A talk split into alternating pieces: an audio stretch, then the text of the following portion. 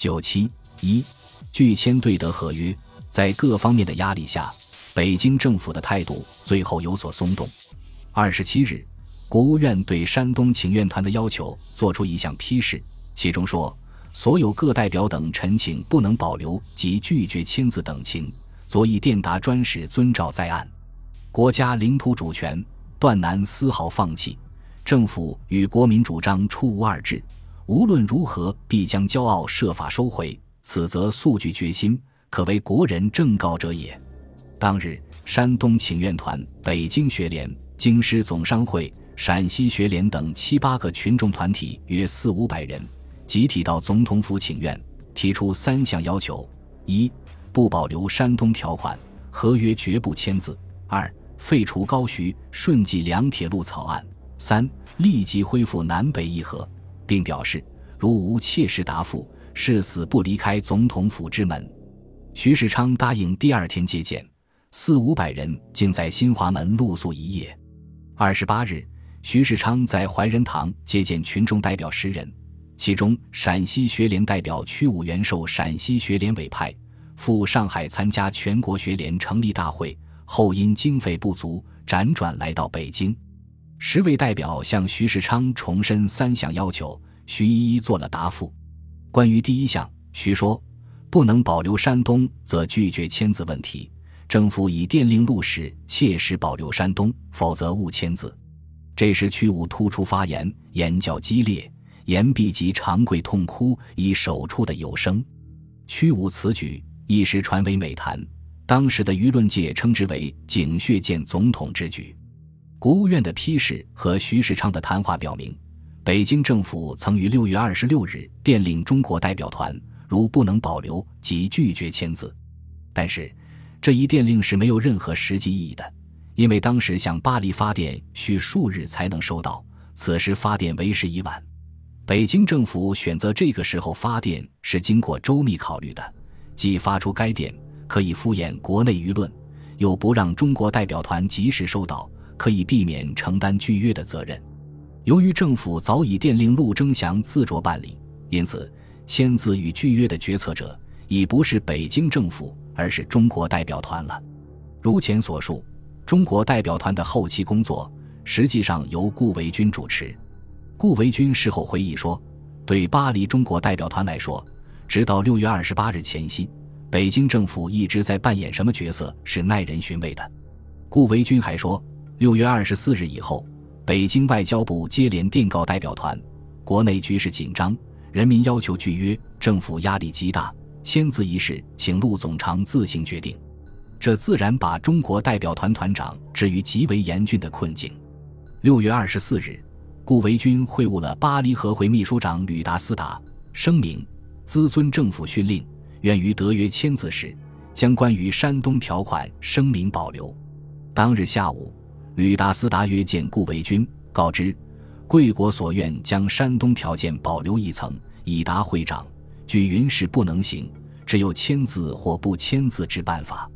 顾维钧立即又提出另一方案，譬如不在约内注明，而另筹一正式手续。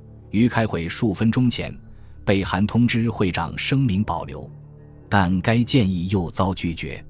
二十五日，吕达斯达再次约见顾维钧，他说：“会长主告贵使，保留一层实不能行。”顾维钧问道：“会长之言是否专指欲在约中保留者而言？”秘书长答：“系指各种保留。”二十六日，顾维钧又前往会晤法国外长毕勋，再次表示：“此次和会解决山东问题，我柴认为不公道。”中国委员并非不愿签字，唯对于山东几款必须保留。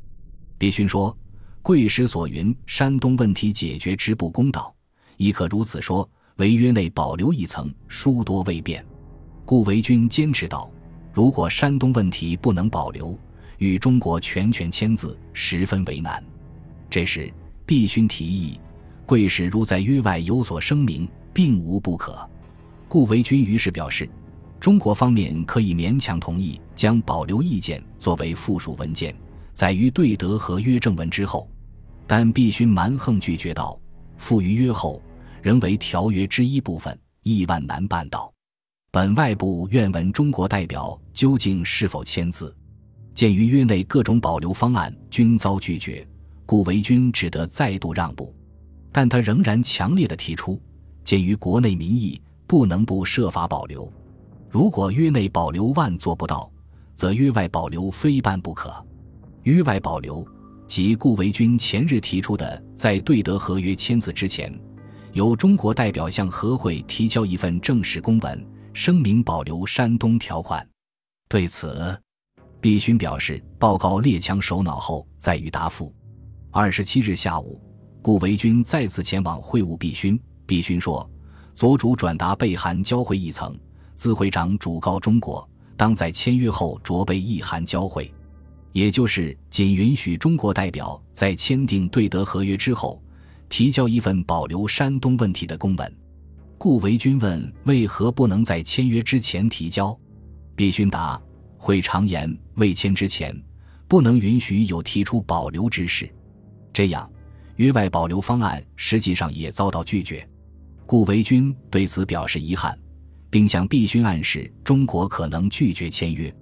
他说：“中国为顾重和会全局，已一再让步至于极点，会中尚不能承认，深为可惜。准此情形，恐中国委员团未能签约。中国代表团的一再交涉，并未引起列强的重视。”据顾维钧回忆，当时和会方面。普遍产生一种印象，即北京政府已经训令签字，只不过某些中国代表依然在坚持要使中国在和会上得到更好的待遇而已。因此，列强根本不把中国代表的抗议放在眼中，列强全然不知，昏庸无能的北京政府已将签约的决定权完全推给了中国代表团。自巴黎和会开幕以来。中国在山东问题上先后提出多种方案，既有直接归还，先由五大国共管，而后交还，在条约内注明保留意见，将保留意见作为附录载于条约之后，签约之前发表一保留意见的正式文件。然而，所有的让步方案均遭拒绝。二十七日晚，在对德合约签字前的最后时刻。顾维钧拟定了最后一个让步至于极点的妥协方案，以争取签约。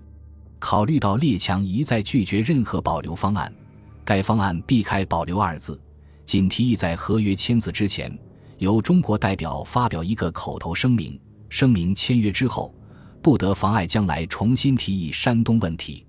该声明全文如下：今日在签订对德媾和条约之前。中华民国全权代表应该约第一五六、一五七及一五八款，竟是日本继承在山东之德国权利，不使中国恢复其领土主权，实不公道。兹特以其政府之名义声明，彼等之签字于条约，并不妨碍将来于适当之时机提请众议山东问题。因对中国不公道之结果，将妨碍远东永久和平之利益也。陆征祥当即批准了这一声明。六月二十八日，巴黎和会经过半年多的争吵，这一天将在凡尔赛宫举行对德合约签字仪式。是日晨，驻法公使胡维德将中国这一声明带至和会磋商，结果是后至午间，该会秘书长以函稿送还，仍完全拒绝。这样，拒约就是不可避免的了。中国代表团随即共同决定。不往签字。当日，陆征祥、王正廷、顾维钧、魏晨祖、施肇基早已离法，联名致电政府，报告拒约情况，指出此时我国节节退让。最初主张注入约内，不允；改赴约后又不允；改在约外又不允；改为仅用声明，不用保留字样又不允。不得已。改为临时分函声明，不能因签字而有妨将来之提请众议云云，岂知直至今五时完全被拒。不料大会专横至此，竟不稍顾我国家先威体面，何胜愤慨？弱国交涉，始争终让，几成惯例。此次若再隐忍签字，我国前途将更无外交之可言。不得已，当时不忘签字。由于拒约的决定并非政府的指示，因此中国代表团当即备函通知会长，声明保存我政府对于德约最后决定之权等语，孤留于地。最后，四位全权代表以奉职无状为由，请政府罢免职务，交付惩戒。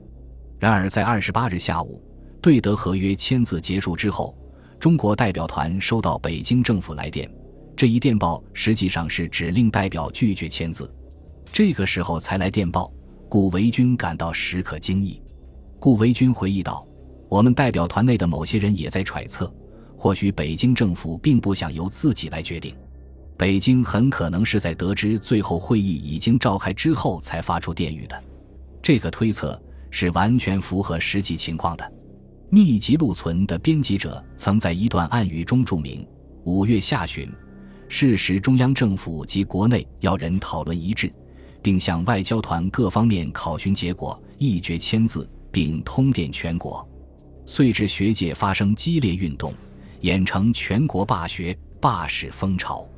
国务总理钱能训引咎辞职，继任代阁已迫于群众，遂电令专使仍非保留不签字。”而专使团已于六月二十八日在巴黎拒绝签字矣。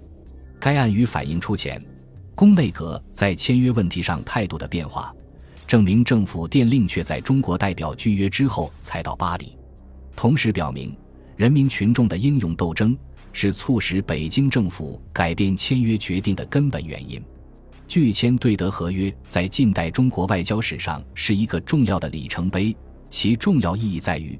它标志中国外交开始冲破近代以来是争中让的惯例，开创了一个敢于抗争的先例。这一先例对以后的中国外交产生了明显的积极的影响。本集播放完毕，感谢您的收听，喜欢请订阅加关注，主页有更多精彩内容。